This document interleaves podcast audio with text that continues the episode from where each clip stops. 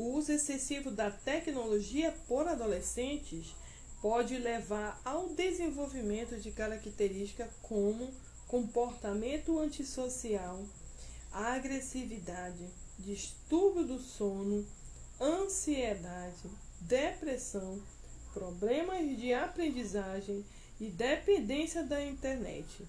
O uso desmedido da tecnologia e sem o controle dos pais pode incentivar o bullying e o acesso a conteúdos inapropriados para menores de idade.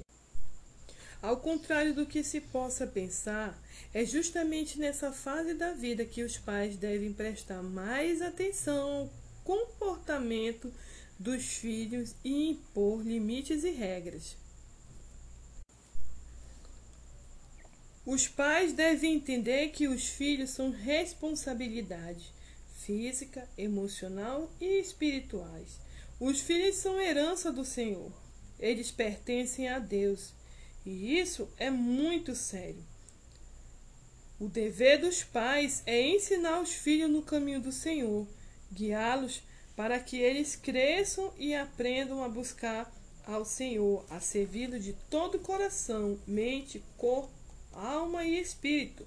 Deuteronômio capítulo 10, capítulo 4, versículo 10 diz o seguinte: No dia em que estava diante de Avé, teu Deus, no Horebe, quando o Senhor me ordenou: Reúne-me o povo para que eu os faça ouvir a minha palavra, a fim de que aprendam a respeitar-me com amor reverente por todo o tempo em que viverem sobre a face da terra, e assim ensinar os vossos filhos.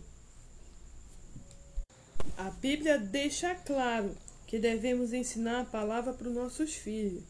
Nós somos os maiores e melhores mestres para eles. A Bíblia fala em Provérbios capítulo 1, versículo 9.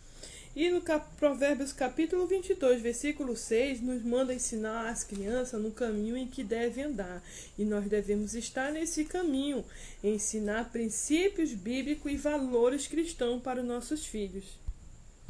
Muitos pais trabalham fora de casa e não conseguem acompanhar o que o filho adolescente faz durante o dia. É preciso encontrar maneiras de estabelecer limite para tudo não só para o uso da tecnologia. Os pais também precisam dar exemplos, ou seja, não adianta exigir que o adolescente não use o celular o tempo todo se os pais não largam o aparelho nem para comer.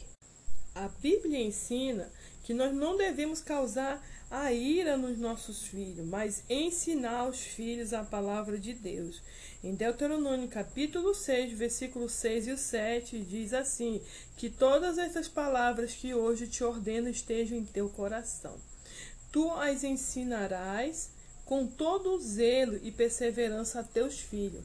Conversarás sobre as Escrituras quando estiver sentado em tua casa, quando estiver andando pelo caminho, ao deitar-te e ao levantar-te.